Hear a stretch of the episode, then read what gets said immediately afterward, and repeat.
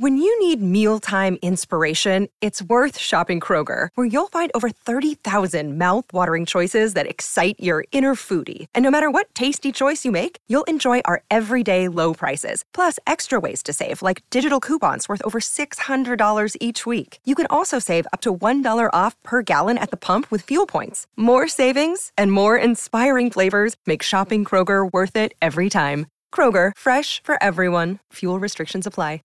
Catch those springtime vibes all over Arizona. Break out of the winter blues by hitting the water at one of our lake and river parks. Take a hike among the wildflowers. Just make sure to stay on the trails and leave the flowers for the bees. Discover Arizona's best kept secret and visit azstateparks.com slash amazing to start your springtime adventure.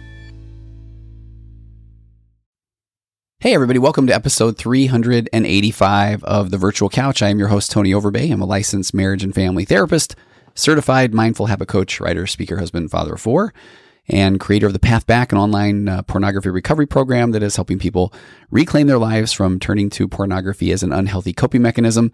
But today, I want to get right to the episode. I want this to be one that will be a, a baseline episode to talk about couples communication or communication in general using my four pillars. So I want to start with a bit of a narrative, a story. And this is a an email that came in from two listeners. So let me just dive in. The subject was our journey to connection and understanding. Thank you, Tony. Dear Tony, we hope this email finds you well. We are Kent and Eliza. Those are not our real names. A couple who were teetering on the edge of divorce after 25 years of marriage. As strange as it might sound, we write to you today with joy in our hearts and gratitude on our lips. Your magnetic marriage course and the concepts within, without exaggeration, has shaved, has shaved. I feel like I need to leave that in, has shaved our marriage, but it has saved our marriage. The rut we found ourselves in was deep and painful. Over the years, our dreams of a beautiful future together had become masked with the, the drudgery of everyday life. We were stuck in an endless loop of we will be happy when, continuously pushing our happiness into a seemingly unattainable future. After a quarter of a century of growing emotional disconnection, we felt on the brink of ending our marriage. It was in these dire straits that we discovered your course and the four pillars of a connected conversation. This framework offered us an approach that was insightful yet practical. A recent financial discussion tested whether or not it could work in the most challenging way. Yes, we laid this out assuming, okay, maybe hoping that you'd include this in a podcast or honestly even in your advertising material, so forgive us. Okay, Kent suggested I own the fact that this is me, Eliza, who laid the story out the way that I did. You'll see what I mean. So here's what happened. And yes, I, Eliza, wrote this in the third person. Eliza enjoyed writing in the third person. And she said, See what I did? One evening, a seemingly mundane topic of discussion spiraled into an intense argument. Eliza mentioned they needed to start saving more for retirement, which Kent perceived as a criticism of his financial management. He felt cornered and he lashed out, accusing Eliza of not appreciating his efforts, and she was no spendthrift herself. However, instead of escalating the argument, Eliza paused to ground herself, remembering G, or ground yourself, which is a pre pillar to the four pillars of a connected conversation. Instead of reacting to Kent's anger, Okay, Kent thinks frustration would be a better word. And honestly, even him suggesting that was a positive exchange. I can't make this up. That was an insertion there by Eliza in the story. But okay, back to the story. Instead of reacting to Kent's frustration, she noted objectively Kent is defensive about our finances. Then she shifted to the base pillars. So let me jump in here. Uh, this is Tony. So in my $19 marriage workshop, I use the BASE acronym to describe the four pillars. And I'm going to get into that more today because I haven't used BASE on the podcast. And yes, I am talking about four pillars. I'm talking about this BASE acronym. I'm talking about uh, a pre pillar, which is based off of Marshall Rosenberg's nonviolent communication. But I really do want to lay out as much data as I can to help people. Now, yes, I am I am selling a course and I have a workshop, but we'll talk about that a little bit later in the podcast. But I do want people to just know that there is a framework out there and I want to give as much information as I can. And I don't want it to feel like I'm just selling you this destination and then um, giving you no good information on the way to that destination of learning how to create a more connected relationship based off of, of better communication principles because I truly love what I do and I want to put this out to the world so that people communicate more effectively. But Again, in my $19 marriage workshop, I use the BASE acronym and, and it describes these four pillars. And in this new updated magnetic marriage course, I go heavy into the BASE acronym because I do find that it is just easier to have a solid acronym. And if my hope or my goal is to have the four pillars eventually taught to kids directly out of the womb, I'm kind of joking, but I truly believe that we need to talk about emotions and empathy and accountability and a healthy framework of communication as much as we need to be talking about math and science and other subjects in school because I just think we need to start allowing people to feel emotions and know what to do with them so we can move forward and not feel like we continually have to manage other people's emotions and the way that we react to things. But I digress. Back to the email. Okay, Eliza shifted to the four pillars using the BASE acronym, which is B benefit of the doubt, which was formerly known as assume good intentions or there's a reason why people do the things that they do. So, benefit of the doubt. Despite Kent's defensive reaction, Eliza remembered Kent's inherent good nature. She married him after all. She understood his defensiveness was not a personal attack, but there was a reason why he was defensive. It stemmed from his feeling of being misunderstood. And she said that eventually, as they talked more and more about where that came from, using this, this BASE acronym or these four pillars, she realized that it really wasn't even necessarily about her. It was more of him feeling misunderstood, unheard, not feeling like he has been enough literally since childhood. So we got all the way back into the good old childhood abandonment and, uh, and attachment wounds. But she said again, she understood his defensiveness wasn't a personal attack, but stemmed from his feeling of being misunderstood. That's B. A. Accept their perspective. So this is my pillar two. So accepting their perspective, or you cannot tell them that they are wrong or you don't believe them, even if you feel like they are wrong or you find yourself not believing them because you are accepting that this is their perspective. So again, my pillar two or accepting their perspective, it's more of a mindset. It's a thing that is happening. The person who is listening, so Eliza in this situation, is accepting that this is his perspective. And she is, even if she finds herself internally thinking, that's ridiculous or I don't believe you, that's something that she's just keeping to herself so that she can stay present, which then leads to pillar three, which is the S in base seek first to understand which yes is a it's a, it's borrowed from Stephen Covey.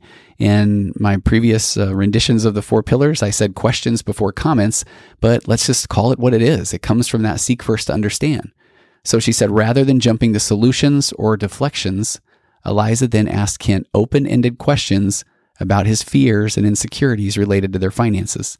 This way, she began to understand the root cause of his defensiveness. And we'll get into this a little bit later in this podcast as I break down that third pillar. This one is really difficult because this is going to bring up a lot of that discomfort. And it is going to cause a lot of yeah buts in your own mind, which is why the pre pillar of observation and judgment, and then giving the person the benefit of the doubt and accepting their perspective are so important to get to this place where you're now asking these open ended questions.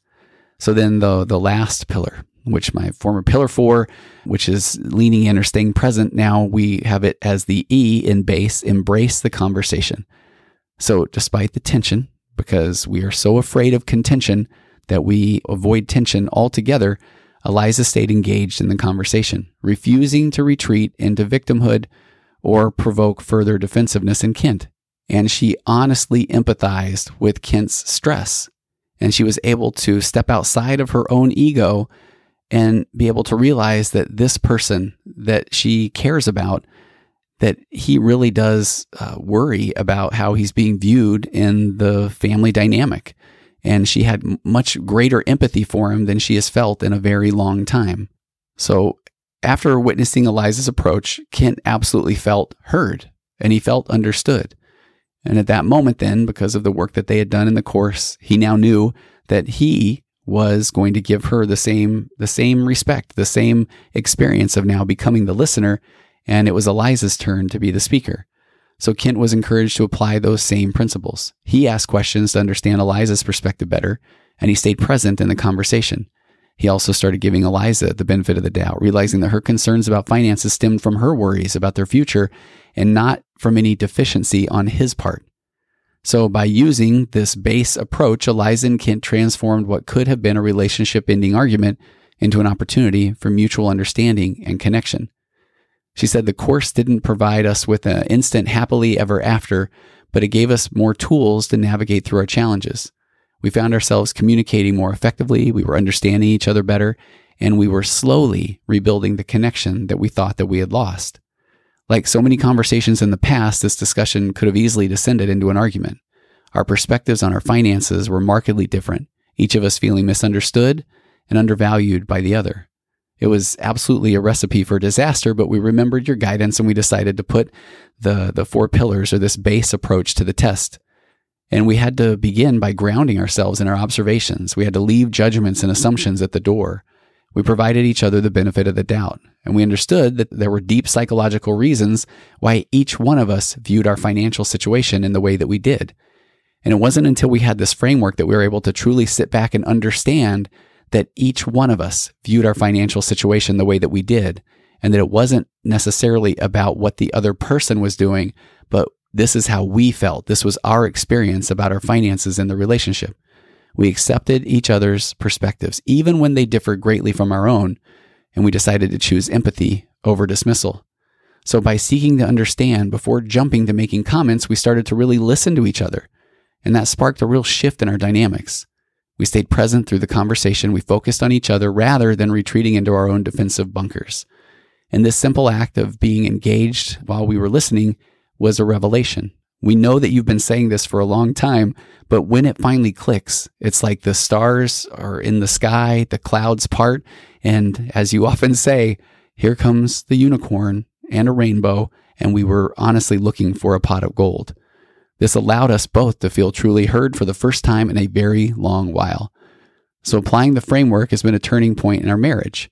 Now, it hasn't solved everything, and we probably need to go back through the course a time or two, but our once tumultuous relationship began to bloom with deeper connections, mutual respect, and an understanding that we didn't think was possible. We began to see that happiness is not an elusive future state, but it's a present reality to be cultivated through understanding, acceptance, and effective communication.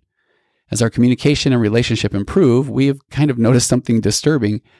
Many couples around us seem oblivious to these principles. It's like knowing the ending to a movie, but being unable to change the course of the plot and it really is heartbreaking. So we're curious, Tony, as the architect of the principles, how do you feel when you see so many struggling with communication, misunderstanding, and conflict? Does it frustrate you knowing that so many could benefit from this four pillar or base approach? Once again, thank you for your work. You've been a beacon of light guiding us through the darkest of times. Your principles have not just saved our marriage, they've given us a tool set to navigate any stormy sea that we might encounter in our journey together. Warmest regards, Eliza and Kent. So, yes, this probably sounds like an advertisement, but I realize that I have some go to four pillar podcast episodes that I will share with couples when I work with them. Or I go back and look at the data or the statistics of certain podcast episodes, and ones that are about the four pillars often have thousands, if not tens of thousands, of more downloads than others, because I think that people do share these episodes and they just want some sort of framework to operate from. And again, yes, I am selling a course and I would love for everyone in the world to take the course. But even if you just take the workshop, it's going to give you an idea of what these principles are. But the course is going to go into a whole lot more. It goes into a lot more, not just around the four pillars, but but a lot of more. And I'm not here to sell the course. I really do want to talk about the pillars, but you can find links in the show notes and that sort of thing about the course. But where I want to go next is just talking a little bit more in detail about the shift to this BASE acronym from just the four pillars of a connected conversation. And let me let me talk about something first I think is really fascinating and I want to give credit to the person who helped me create the magnetic marriage course, which is my friend Preston Pugmire, and he's been on the podcast several times. He has his own podcast, his coaching business. But Preston and I, it, we took a long time in trying to create the original magnetic marriage course that that was a lot of fun and it was very successful. But we would have this. I realized that I didn't know what I didn't know. And he and I would have so many conversations where he would talk about the wanting people want to have hope. They want to they they want to buy hope. And I understand that. So I just wanted to be as authentic as I can and share an example that I thought was really fascinating. I think that he would get pretty frustrated with me because he would talk about, I would want to sell the, or talk a lot about the bits and pieces of the course, like this, like the four pillars. And I wanted to go into all of this detail. But then people would hear four pillars and they would hear me sound excited about it. They would hear an example like the Kent and Eliza thing that I just uh, explained. And then that's what somebody needs to buy a course or to buy a book or anything like that because it's almost like they just have this dopamine bump of taking action and doing something. And, and, I would go into detail and say, but I want to get into the nuts and bolts and all the little bits and pieces about the four pillars and why they're so amazing and how they work and, and all these situations and how it's a matter of flow and, and what we bring into these conversations and how we are uh, battling our own abandonment and attachment wounds from our childhood and all of these things. And I love the fact that he would say, okay, you're going to lose people on that though. And so here's what I thought was really fascinating. It's the concept of selling the destination and I was I was made aware of let's take an airplane commercial, maybe a Delta or a United or, or anyone. So I'm just throwing this out there. I don't know that one of these absolutely does this as an example, but you'll see a commercial, and the commercial will be for the for Hawaii, and it will show palm trees and a family there, and they're at a luau and they're walking on the beach, and there's a beautiful sunset, and they're having an amazing time. And then it will come up and give the name of the airline, Delta, United. And so they're selling the destination they're selling the you can be connected with your family, but they're an, an airline. So they actually they you buy tickets and you travel on their airplane. And what uh, what I thought was really interesting is I realized that I I in essence am saying, but I really feel like I build the best airplane. These four pillars of a connected conversation and this base acronym and talking about our childhood abandonment and attachment wounds and now adding this pre pillar of observing and making judgments is I'm, I'm basically saying, hey, step on board the airplane. And I am not only going to get you there, I'm going to get you there faster than you could get on any other airplane. You are, are going to be very safe. I'm showing you the nuts and the bolts and literally the rivets of the, the airline or the airplane. And I'm showing you the fabric of the seats. And I'm saying, isn't this amazing? And there are a lot of people that are saying, are, we're going to Hawaii though, right? And then I'm saying, yeah, but look at this plane.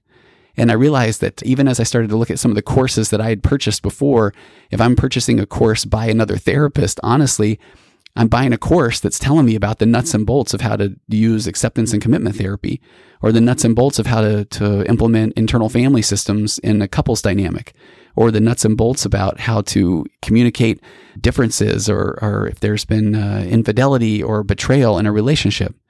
And so, as the therapist in me, I want those nuts and bolts because even though I do want to sell courses and write books and give lectures and put on webinars, at the end of the day, I'm seeing a full list, a full load of clients on a day to day basis. And I want to, I'm almost like workshopping these tools.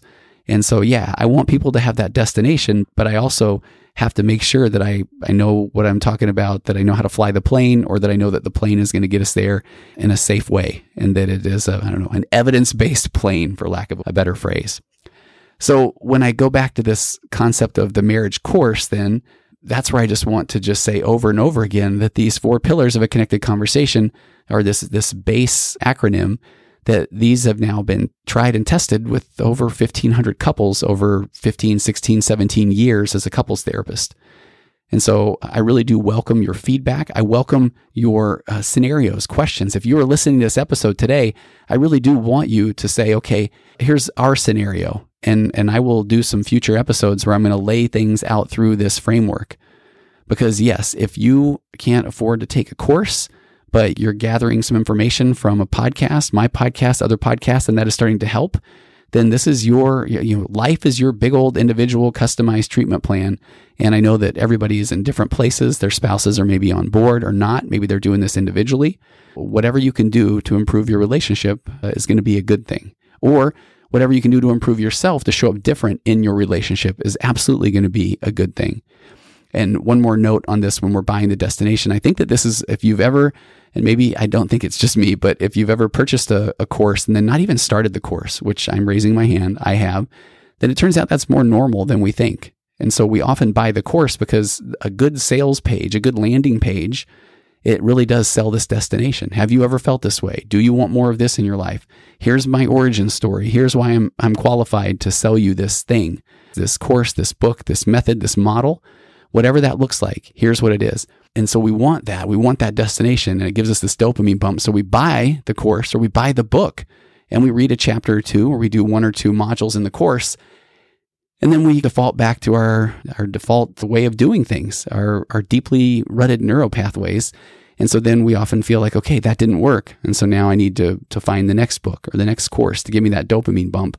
When in reality, if we if we stick with a course or finish a book, then we're going to be gathering more data and, and putting it into what it feels like to be us or our implicit memory, which again, our implicit memory is basically, it's our, our lived experiences, our whole residue of lived experiences, which make it feel like what it feels like to be us. Let me just give you a very quick reminder or a review of why we show up the way that we do in our relationships. Then we're going to jump into the pre pillar about being grounded, and then we'll go into the four pillars of a connected conversation using the BASE acronym. So, this is where I like to start literally from the womb that we exit the womb and we do not even know that we are an entity or we exist until we are now interacting with another entity. That slap on the bottom from the doctor, or we're being brought up to our mom and we're put on her chest to start feeding, or whatever that looks like. But at this point now, we are looking for attachment. And in those first couple of years, what we do is we express ourselves and we get our needs met. So a baby cries and we go and uh, we change its its diaper, or we give it food, or we pat its head and we play with it. And thank goodness babies kind of smell good from the factory, which makes it a whole lot easier. Even when they spit up, we're still thinking it's so adorable and you put the little bib around them and they're just so darn cute.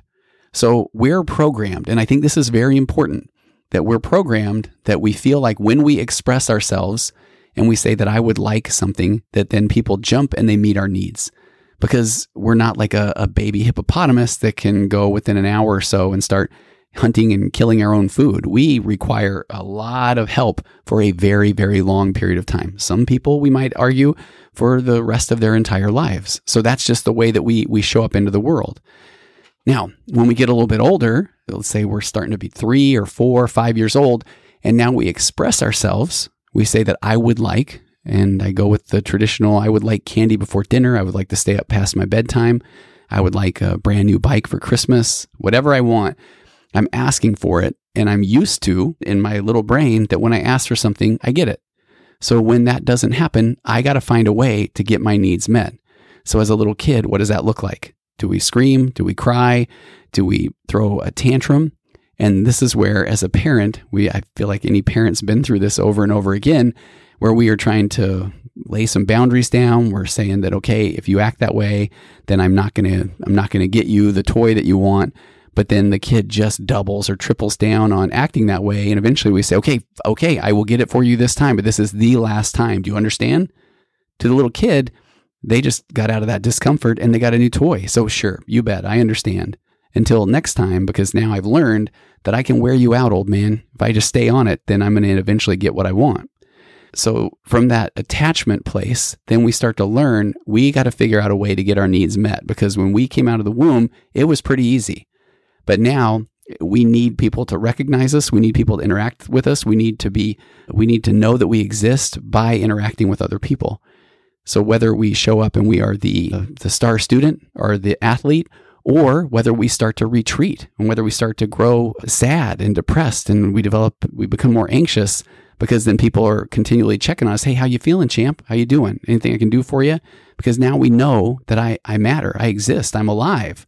So we all start navigating life and trying to figure out ways to be seen ways to be heard ways to be understood and ways to know that we matter that we exist. So that's that attachment piece. Now, the abandonment piece becomes pretty interesting as well, because now we take that same concept, and if people are not meeting our needs, then from our little vantage points as little kids, and this is where I like to make the lighthearted joke that every little kid, by definition, appears to be a little narcissist and definitely emotionally immature, because then that little narcissist only has a, a thought of themselves because they're little kids. They don't understand the, the world of mortgages and budgets and job losses and sickness and having to move and crummy neighbors and cars breaking down. And they understand none of that. So when they say, I would like this brand new bike for Christmas, and you can't afford that as a parent, even if you tell the kid, man, Santa can't build those at the workshop this year, or he's all out of parts, but then as a little kid, you see commercials about the bike or you see things on YouTube of uh, some kid with 40 million followers unboxing a new bike and going nuts on it. Then you think, well, wait a minute, Santa gave them a bike, so Santa must not like me. It must be a me thing. Or my parent, I asked for this thing, they didn't give it to me, so it must be me. And we have this default. This is where that whole concept of shame comes in, is that as a kid, we don't understand the, the plight of others or what other people are going through. So we've been used to subconsciously asking for our needs to be met and having them met from the time that we literally were born. And now those needs aren't being met. So it must be me. I must be a bad person, or else I would have that bike because the kid on YouTube has the bike, the, the kid on TV has the bike, maybe my neighbor has the bike, but I don't have the bike. My parents must not care about me. And it's sad to think of it that way, but this is where we're this is where we're all going through this experience trying to figure things out. We're little kids, we've got our own brains, and these abandonment and attachment wounds are very real. And you can even be the world's greatest parent and I hope that you could understand it because the, the reason I lay that out the way I do is because you can try your very best and your kid can still come out and feel like, hey, you were never there for me. If you're thinking, I was always there. I mean, I was so much more there for you than my parents were, which again isn't going to get the kid to go, oh, that's a good point. I didn't think of it that way.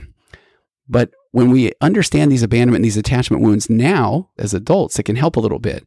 But we enter the teenage years, the dating years, the 20s, you name it and now we want to have a connection. We want a, a, partner. We want somebody to go through life with. It's it's programmed into our very evolutionary biology.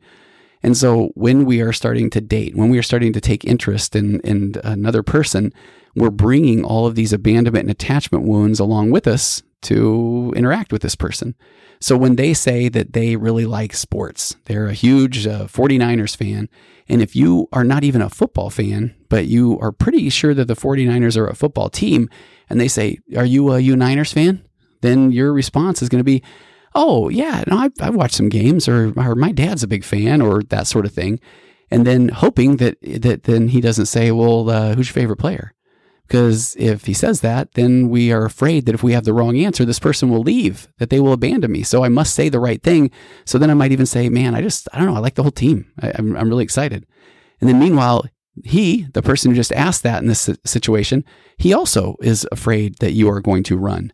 So he's giving you that benefit of the doubt. He's thinking, oh, okay, you're not going to push too much. I don't want to be a jerk. I don't want to be rude. And so then we, we jump into these relationships by nature, by default with a little bit of this enmeshment, a little bit of codependency, because we're so afraid that if that person that we are starting to become connected to really sees us, who we are at our true our core self, that they are going to go running and screaming away. That if we actually admit that we don't really like the 49ers and heaven forbid we like the Raiders, then they're going to leave. So, you know what? We're just going to roll with it because if I like this person, then I will eventually grow to like the things that they like. And these are, are wonderful stories that our brain is telling us that are not nefarious. They're not anything that is, is out to get another person. But I, I just think it makes so much sense or helps explain why then we just start going through life and we feel like we're we're pretty much on the same page with things because we're afraid that if we have different opinions, and again, this might even be something that's happening subconscious, then our partner is going to leave, is going to run away. And there's another part of that where, quite frankly, we may not have even developed our opinions. I remember my wife and I, I remember being at a restaurant once and we were talking about politics, and both of us realizing we don't know much of anything about politics. This was a very long time ago in my computer career days. So, again, 20 years ago. And now, now I have very different opinions than I did at that time. Incredibly different opinions. So a lot of times it's not even that we aren't being our authentic self. Being our authentic self is that we don't even necessarily have an opinion. But then as we start to go through life as a couple and we start to have different experiences, then this is what I want to just resonate so clearly. Of course, we have different opinions. Of course, we have different experiences. We are two completely different individuals, two completely different human beings with each of our own different nature and nurture and birth order and DNA and abandonment and rejection and hopes and fears and dreams and goals. All of those things are completely different, truly at our core because we aren't even sure of what those are. We're trying to figure those out as we go along. And so now we have a situation where we have to make a financial decision or we have to make a decision on where we move. And we don't know. It's the very first time that each of us are going through this the way that we're going through it. So, in those moments, I truly believe that no one has these tools to communicate effectively because they just aren't taught. They're not modeled and they don't come natural because we are afraid that if we are misunderstood or if somebody else thinks something bad about us, that they're going to leave. But meanwhile, we're also making a lot of judgments about what we think the other person feels, believes, or what they mean in the way that they communicate. So you can start to see that this is a, a recipe for real frustration. I was going to say disaster, and it can be, But when we can accept the fact that we're two different individuals, and regardless of wherever we find this this need for these tools in our life, whether it's in year five or whether it's in year 35, there we are. That is acceptance. And if we start to think, man, I wish we would have had this 20 years ago, absolutely. And and man, I worry that it's too late. Yeah, that's scary. But you know what you know, and it's going to be difficult. And I truly believe that people don't go find the tools that they need until they go through things. And, and I have tried and I will continue to try and I will adapt my four pillars for newlywed couples. I've been working with pre marriage situations and trying to teach the four pillars using this BASE acronym. And I have a couple of beta sites going right now where I'm trying to do uh, mother daughter, adult mother, or the mom would be adult. The daughter's an adult with their mom, or a teenage son and a dad, trying to work these four pillars. But it is very difficult because at that point, you'll see as we get into maybe these higher charge topics where people just say, no, it's really not a big deal. I shouldn't have said that. Instead of saying, oh man, I, okay, we are allowed to have our own opinions. And once we have a framework and feel like we really can express ourselves, then it really can lead to just incredibly helpful and healthy, productive conversations. So that's what brings us into this situation where at some point you're listening to a podcast or you're taking a marriage course or you're buying the workshop or you're investing in other courses and books because you want the right tools. You want to be able to communicate more effectively. And I am grateful that you're there. And whether you're choosing my course or my program, doing something is far better than doing nothing because just simply existing is absolutely not doing the work if you're just hanging on waiting for things to get better, then I really feel uh, bad being the bearer of this bad news. But that is slowly creating your own implicit memory or what it feels like to be you is that I am now waiting and waiting and waiting for things to get better, which at some point someone has to start uh, doing the work in the relationship. And unfortunately, what can happen is when one person starts to do or feel like they are in charge of more of the work than the other person, then it's it's gonna it can be really difficult because the person now that has not been doing their own work can start to then now feel judged by the person that is saying, okay, I don't know what else to do, but I want this connection. I want this relationship to work because that can now almost feel like uh, it, it's coming from a place of desperation. And so that can even start to feel overwhelming in itself. So, in a perfect world, if your spouse, your partner is even sharing this uh, podcast with you, then please know that, oh man, be so grateful that they are because they want to have a better connection. They want to be able to communicate more effectively. And I hope that you might have to rewind about 10 minutes and listen to the how we got to where we got again. Our abandonment and our attachment. We don't know the things that we don't know. And everyone is having this experience, I believe, in their relationship if they really look deeply into the relationship and are are they truly feeling heard and understood or connected or if you are the one person and you feel like I'm good then I don't know if that's going to mean that your spouse feels the same way or if that just means that they've been giving in or acquiescing on their opinion in the name of keeping the peace. So let's get to the four pillars. Now, I've introduced a pre pillar, and this is based off of Marshall Rosenberg's groundbreaking work in his book, Nonviolent Communication. And there was a while, a few months ago, that I feel like I was working this into every virtual couch podcast as well as Waking Up to Narcissism podcast because I was just blown away by how amazing this this one principle is from within nonviolent communication. So my pre-pillar it emphasizes the importance of clear objective observations over subjective judgments. Because what Marshall talks about is that we naturally tend to categorize or label those around us. So we may say that they are lazy, they are careless, they are selfish, and so on.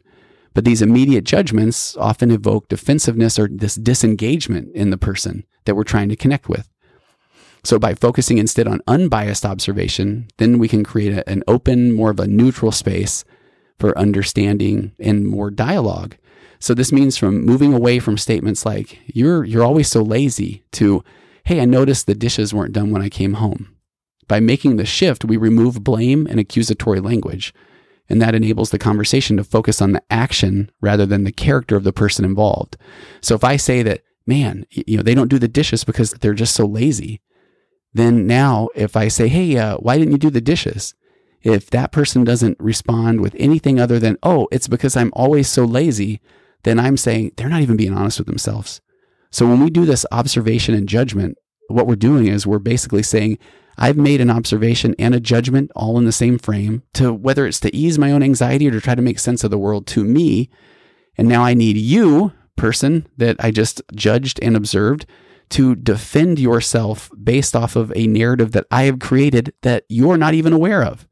So when you look at that pre pillar, this observation over judgment, then I, I, feel like you can start to see that we're doing these things often. And I, I want to just be able to acknowledge it. I love people watching, but and not too long ago, I was in Arizona and I was hanging out with my daughter and son-in-law, and my son-in-law and I were at a restaurant and we were just we were just looking around. I was explaining this concept to him, and I said, "So look at that couple over there. What are your first thoughts?" And we were making absolute judgments with our observations. And I said, it just makes sense. And this, and I will, let me just be honest and, and I will be very judgmental and own it because we were taking ownership of the fact that we were judgmental. But there was a, a lady that looked very put together and a guy that looked like an unmade bed. That is my observation. So then we make the concept, oh, he must be rich. I mean, look how, look how bad that judgment is because oh, well that's obviously obviously why uh, they're together i mean no they could have the most the, the greatest connection and communication style in marriage known to mankind and they don't care about physical appearance. But I was making that observation and judgment because we have to be aware of it in order to not do that. So again, back to moving away from statements like you're always so lazy to I noticed the dishes weren't done when I came home. So this pre-pillar or the the O, the observation over judgments pre-pillar encourages us to be mindful of the language we use and the assumptions that we make. And, and I'm asking you to distinguish between your own emotional reactions and then the objective events that occur, because that is going to set the stage for healthier, more constructive conversations. So by, by adopting this practice of being aware of these observations and separating them from the judgments, now we're starting to lay a foundation for the four pillars. So when we're going to get to this benefit of the doubt, accept their perspective, seek first to understand and embrace the conversation, with this approach, now we're on the brink of, of revolutionizing the way that we interact with each other, and we're going to open this door to more genuine connection and understanding. If you are separating the observation from the judgment, it is so much easier now to step into that pillar one of benefit of the doubt. Because it is hard to give the benefit of the doubt if I truly believe that my observation and the judgment that comes along with it are correct. Because even now I'm saying, okay, I'll give them the benefit of the doubt but I really know what's going on. So incorporating this pre-pillar into this existing framework helps underline this importance of staying non-judgmental and observant in our interactions. And, and that is what then perfectly segues into these principles of the four pillars of a connected conversation. So I'll give you another quick example. This is one that I just jotted down that was in my office pretty recently. We will call the people Tina and Jeff. They're a couple who have also been navigating a rough patch in their relationship, and they frequently end up in heated arguments. They both came from families that did get pretty pretty heated. So it's one of those funny things as a therapist at times where I'm now wanting to get rid of my own discomfort and help them calm down, where in reality they were quite okay with the dynamic of getting pretty pretty intense and heated. So that's been something that's been fascinating in in and of itself because so often we find ourselves in in relationships where maybe one person was raised around a lot of chaos and the other person was raised in a setting where it feels like a library. And so that's something that you need to navigate as well before you can even get to the pre-pillar before the four pillars of base. But back to Tina and Jeff, so they frequently end up in these heated arguments and they both feel misunderstood and disconnected. And I love the fact that they would often talk about that they feel like they were almost having a, you know, a my life is worse off, meaning that they both wanted to be heard so desperately that they were unwilling to to give ground and then hear the other person because I think they were afraid that then they would never be heard or understood. So they decide to to lean into the the whole ground themselves and then jump into the base approach to these connected conversations. So it was, and this is where I love the most simple, low charge topics. And let me just make a quick note here. When people come into the office, they often want to jump right to the high charge topics of sex. I always want to say drugs and rock and roll, but um, sex, parenting, finances, religion, and politics. But when we when we don't even have a framework to communicate effectively with, then I think it's pretty crazy to try to jump in and use a brand new framework to talk about things that are already difficult to talk about. So I want to own the fact that when a couple comes into my office and they want to talk about these really heavy topics and they want to get to something right away because they're paying good money and they finally get to the point where they've got their spouse in there. And I understand that can be frustrating, but I just, I hope that people, when they hear this, can also realize that if you're just coming into a therapist and you just want to get right to the heart of things right away, you're be blunt with me, tell me how it is, and let's not waste time. We're basically saying, um, hey, I want you, therapist, to, to basically judge or make a ruling. When the goal of, of a therapist is to help give you tools, it's the old uh, teach a man to fish and they'll they'll eat forever. And instead of just saying, okay, hey, I caught some fish and here you go, you can have a meal, you're going to leave feeling pretty satisfied. One of you is going to definitely feel heard or understood if I am just going to render a judgment, but that isn't the way it works. And so I am very intentional about we're going to talk about low charge topics because if you can't even put the framework into place with a low charge topic, then heaven forbid you try to jump right up to there's a high desire, low desire partner in a sexual relationship or there's uh, two different ways that we want to handle the finances. I mean, I hope that you can understand that it's going to take work. And I'm not saying that it took you 25 years to get to this situation. So it's going to take you half that long, 12 and a half. No.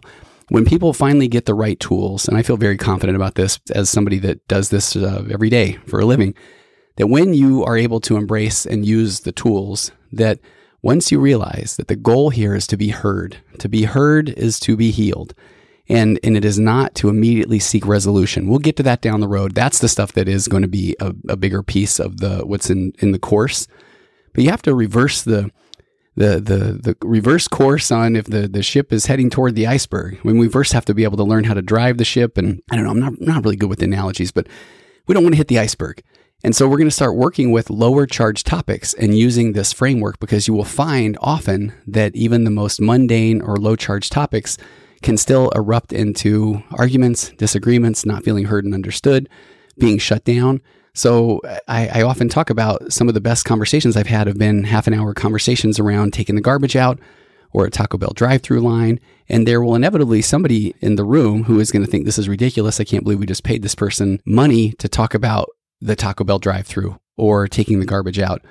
But then when you really start to recognize that we are just trying to be heard so desperately or tell the other person what they're doing is wrong because we think it is, that that's a me issue.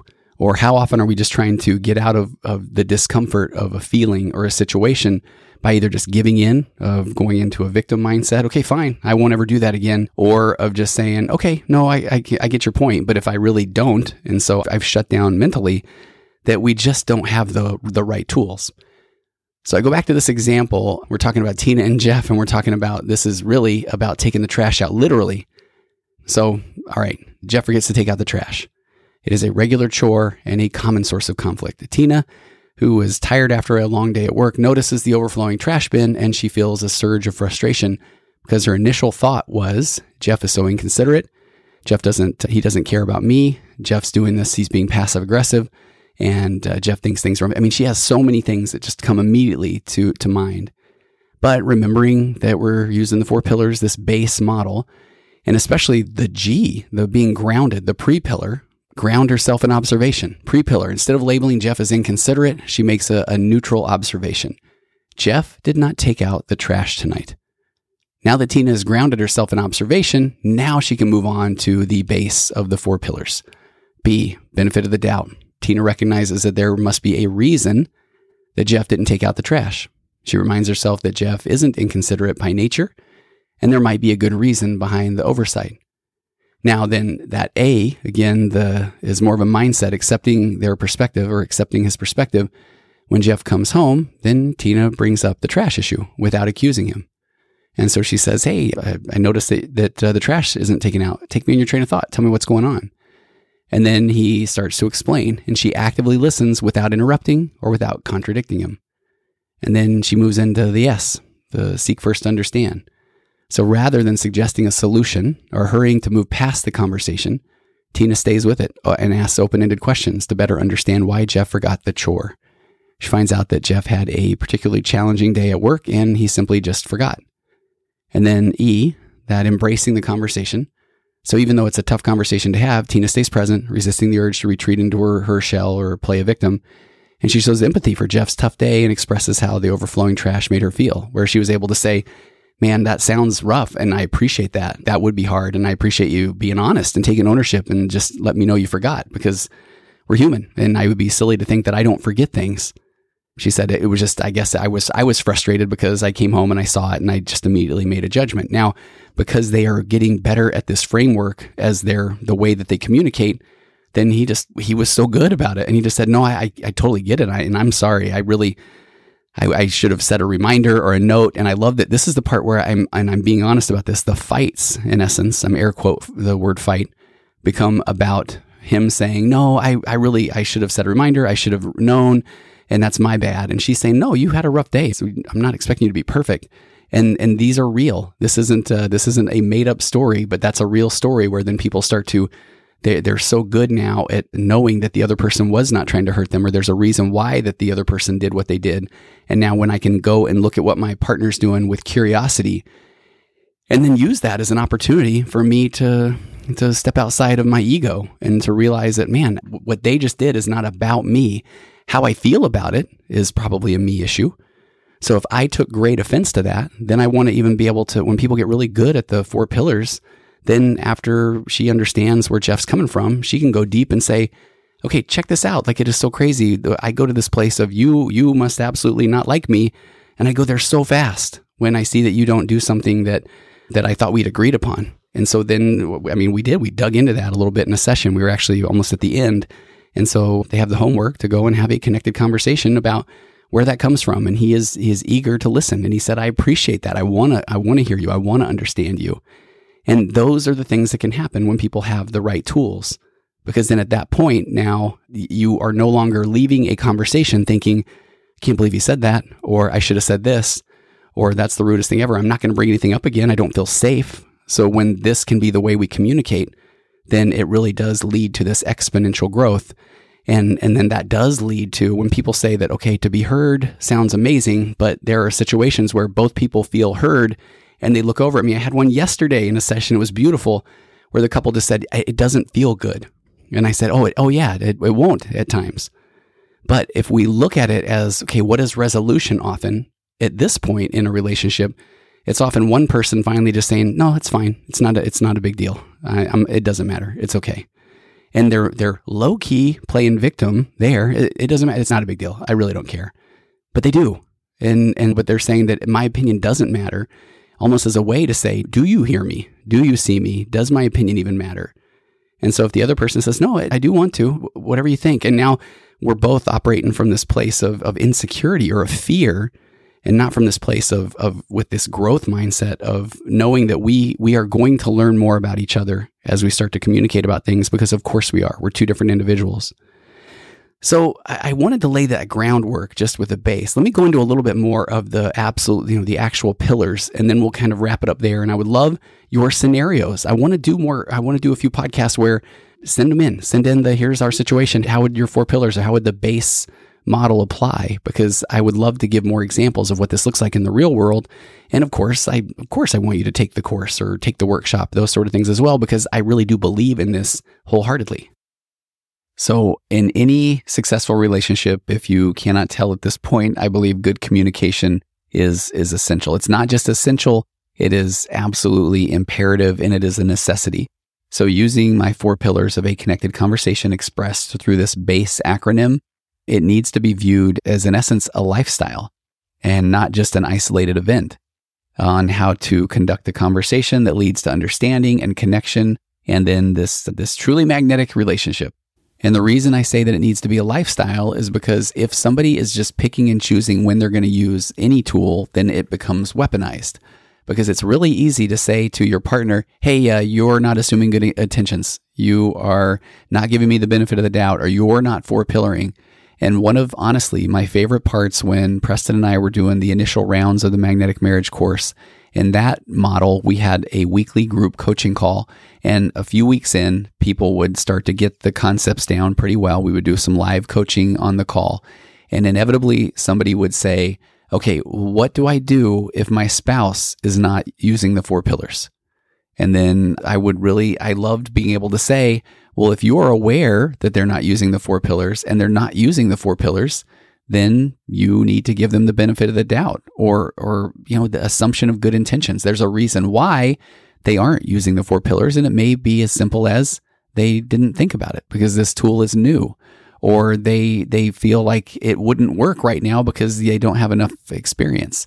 So if you notice that your partner is not using the four pillars, then you are aware of it so you get to slip into the four pillars and giving them a benefit of the doubt or assuming the the good intentions or there's a reason why they are doing or saying or showing up the way that they are. Because now you are in the framework. And when both of you are committed to this framework, when one of you notices that the other person all of a sudden seems to be very engaged and asking open ended questions and saying, Tell me more about that, and validating your experience, then it's, and I've been there with people where all of a sudden I've, I've thought, ah, Okay, I see. Okay, man, I appreciate you doing that. I really do because I'm feeling heard. I'm feeling understood. So when it is a lifestyle, it is something that you just do. And over time, it becomes more of your default. And I think one of the things that I'm realizing, even as I'm saying this and not wanting it to sound like such a commercial, but there are various ways to implement this if you are just the one who is taking uh, the course, you buy the course or you listen to the podcast and your spouse wants nothing of it because of my good friend psychological reactance or that instant negative reaction of being told what to do. So if you are telling your spouse you really need to listen to Tony and you need to take the course, then their brain is saying, I will not be listening to him and I will not be taking the course. So if you're in that situation, it still can help you understand how to better interact with people because if they are expressing themselves, then it is a little easier to then slip into the, I, I almost want to call it one person, four pillar, where I am assuming that uh, this person is not trying to hurt me. I am giving them the benefit of the doubt. And this is one of those difficult, well, let me get into the BASE, the base, and we'll talk more about that. But, but my point just being there that by understanding that there is a framework and adopting the framework and using that framework, then it just becomes the way you communicate and the air that you breathe. And it becomes pretty easy and natural. And one of the things I think is so beneficial about about the four pillars as well is you will not do it in the moment at first because it isn't second nature and it's still going to feel awkward and it's going to, you are going to be uncomfortable when you are sitting with that discomfort of just saying, tell me more and not defending yourself because you will feel like your ego is being attacked. And that is some of the, the most difficult work of embracing that tension and knowing that that is actually where the growth occurs, that the growth occurs in tension, that it doesn't mean that things are going to go to contention when you have the right tools.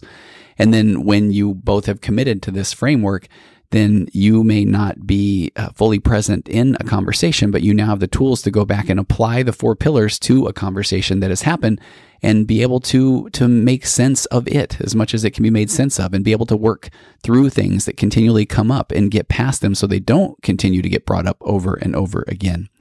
Let's talk about B, the, the B in base, benefit of the doubt.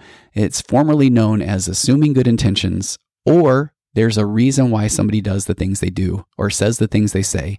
And the reason that or is there is because that assuming good intentions can be a game changer in and of itself. It truly can. I was listening to a YouTube channel a few days ago, and it's a really clever one that just talks about different ways to show up in uncomfortable situations. And I love that one of the things they were talking about to to defend or interact with somebody that is is being mean and really putting you down. And one of the main concepts that they shared was this assuming of good intentions of sorts and, and giving people the benefit of the doubt because then it makes the whole situation less serious. So somebody if somebody is saying even mean things to you and you you just assume that they are not that is the way they're communicating. They're not trying to hurt me even if they are it appears that that is the case because that's where I say that there's a reason why they're communicating the way that they do. It might be the case that they were never modeled a healthy way to communicate in their childhood or by their parents, or they feel so uncomfortable that the only way they know to get rid of that discomfort is through anger, which is a very emotionally immature way to show up, but it is going to give you some context on what to do in that situation. Now, if they are being incredibly verbally abusive, that doesn't mean that you have to sit there and take it, but it just means that you understand that there's a reason why. It might be their emotional immaturity or narcissistic traits and tendencies, or the fact that they were, that was the only way that they felt heard in their own childhood. So that B, benefit of the doubt, always assume your partner has these good intentions or there's a reason why they're doing what they do. They I don't believe that people wake up in the morning and think I cannot wait until I pull the rug out from under my partner later on today, especially maybe if they are already feeling stressed about something or they come home from work or I'll just hit them with the old you don't care about me card. That if somebody is doing that, there's a reason why that they they don't feel heard or they don't feel understood or seen. So next up is A, acceptance or accept their perspective. Don't send a message of you're wrong or I don't believe you. So avoid contradicting your partner's statements or feelings, saying things like that doesn't make sense or I didn't say that, because that can convey this disbelief or disapproval even when it's not intended. And remember that acceptance does not always mean agreement. It's about acknowledging your partner's feelings are valid and giving them the space to express themselves. And I, I will go into so much more detail on this in, within the course that this becomes incredibly important if we are to get to accountability or taking ownership. Because this is where I want to introduce that, that these four pillars are here to keep the conversation from going out into the proverbial weeds. That if somebody does not want to deal with something or take ownership or acknowledge their part in, in an unhealthy part of the relationship, then they are going to try and get you off course to get you out into the weeds. I never said that, or that doesn't even make sense to me, or I can't even believe you said that. Because now we're going to start having to defend ourselves and we're going to go out into the weeds, and that person may never have to actually deal with the thing that they said or the way that they're showing up or the way that they're presenting themselves. So by maintaining a framework, you can get to the concepts of accountability. And so often it's almost like we feel like if I then don't tell this person that I don't believe them, then they've gotten away with something. But we are playing the long game here. And, and if the goal is to be heard, and if my partner, if that is truly what they believe, then I, that will help me understand more of where they're coming from, even if I don't think that that is what happened. You know, that, that kind of an example. So if they said that, Hey, you told me that you were going to be home at four o'clock, then if I'm really confident that I would never have said that because there is no part of me that thought I would be home even remotely close to four o'clock, but I have to meet them where they're at. I have to accept the fact that they uh, are telling me that they heard four o'clock because then what I can do is say, okay, I'm giving them this benefit of the doubt. They're not trying to hurt me. That one maybe seems a little bit easier to wrap my head around. But then I didn't say four o'clock. As a matter of fact, I wasn't, I knew I wouldn't be home at four o'clock, but I, that's a me thing on, on my inside voice. And so if I say, okay, I can understand more why you would be frustrated if you thought that I said I would be home at four o'clock. I appreciate that.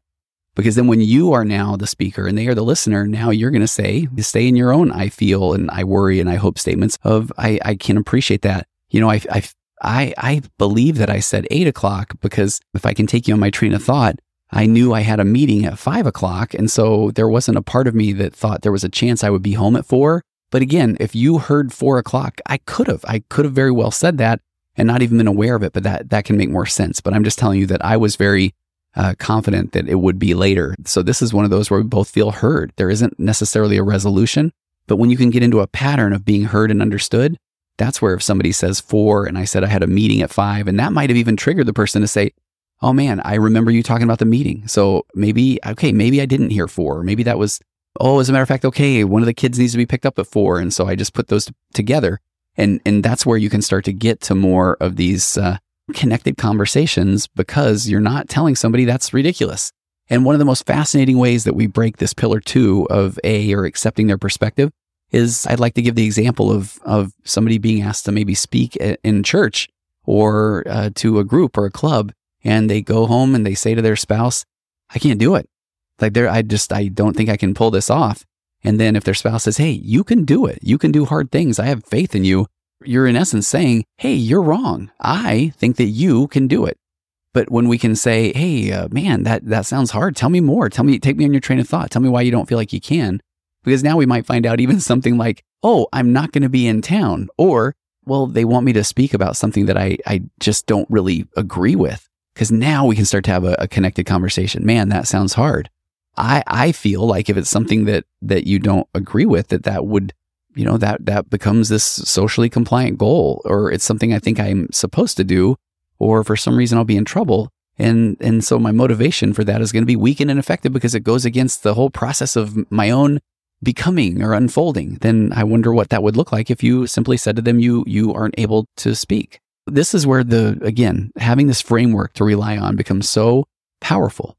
That's the A, acceptance. Avoid that contradicting your partner's statements. Give them a space to express themselves, which then leads to pillar three. This one was formerly known as questions before comments, and now we're going to just embrace it as seek understanding. Seek to understand before being understood. Thank you, Stephen Covey. And asking questions again, though, before making comments. What Covey said was seek first to understand, then to be understood.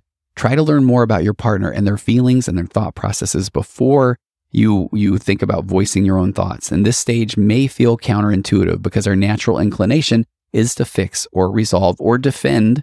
But this part is about creating a safe place where both partners can feel heard. And what is so difficult about, and this is where I say we don't have the tools, we don't have this framework naturally because it is in our nature to defend our ego. So if somebody said, You said this, then I want to respond and say, I did not say that. Well, you say things as well instead of saying, man, I hear you and tell me more and tell me what you hear. Because this is, uh, if, if you listen to some of the podcasts, this is where I, in the course, I talk about the concepts of memory, the concepts of confabulated memory, uh, where we really, our memory is, is a pretty interesting thing and it is fallible. And that even the mechanism of memory itself causes the memory. I remember last night I was doing some, some billing when I got home and I couldn't remember a couple of the people that I had seen earlier in the day when I was trying to work through my schedule no offense to those people, once I saw the schedule, then I said, of course I remember those, those sessions. But it's so interesting that we can claim to remember something that happened a few years ago with just precise detail. But then there are so many mm-hmm. things about earlier in the day today or yesterday that we can't quite pull into the, the forefront of our memory.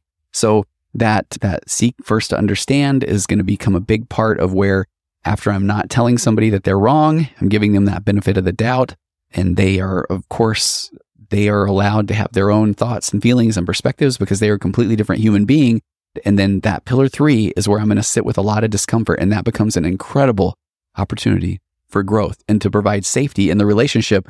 Because if we're attacking this thing together and we're using this framework, I know I'm going to be heard.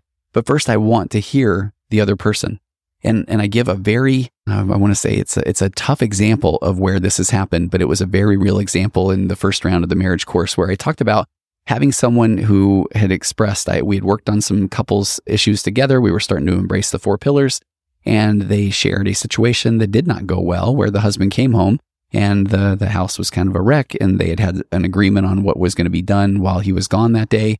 And she was on her phone, and then he immediately said, "Really, on your phone? How long have you been on your phone? Have you been playing games? What have you been doing?"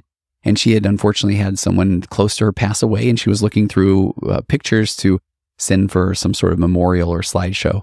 So, man, he wished nothing more than at that point that he had embraced the, the four pillars sooner, that if he would have assumed those good intentions or there was a reason why she was doing what she was doing, giving her the benefit of the doubt, and then not sending the message of, of you're wrong, whatever you're doing is wrong, whether it's through body language, sighs, whatever it is, or even by saying, what on earth are you doing?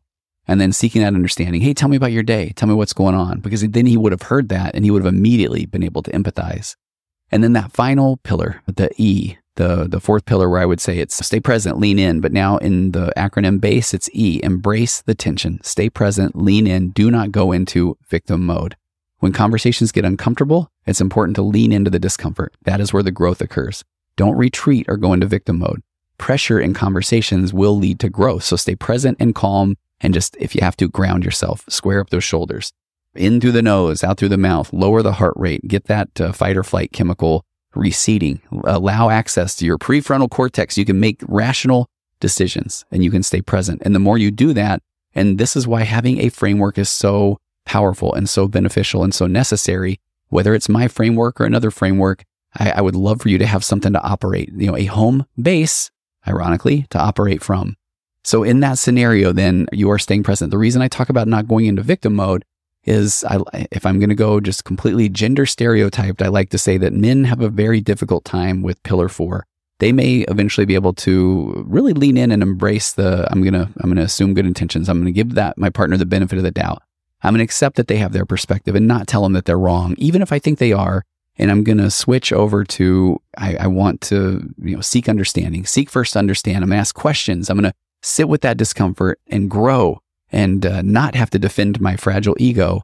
And then finally, at that point, that's where I will often hear a guy say, Okay, but I guess I'm just a big old walking paycheck, so never mind me. You just give me my marching orders and I'll do whatever you need me to do.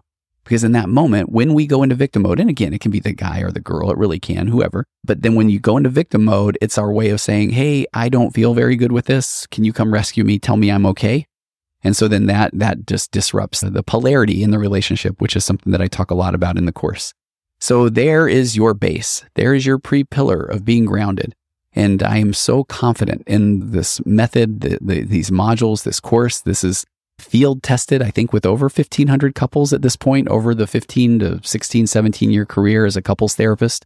And I just want desperately for people to have the tools. That's why this is a podcast that is out there for free. Yes, I have a marriage workshop. It's $19. It goes over base, probably in a little more detail than this.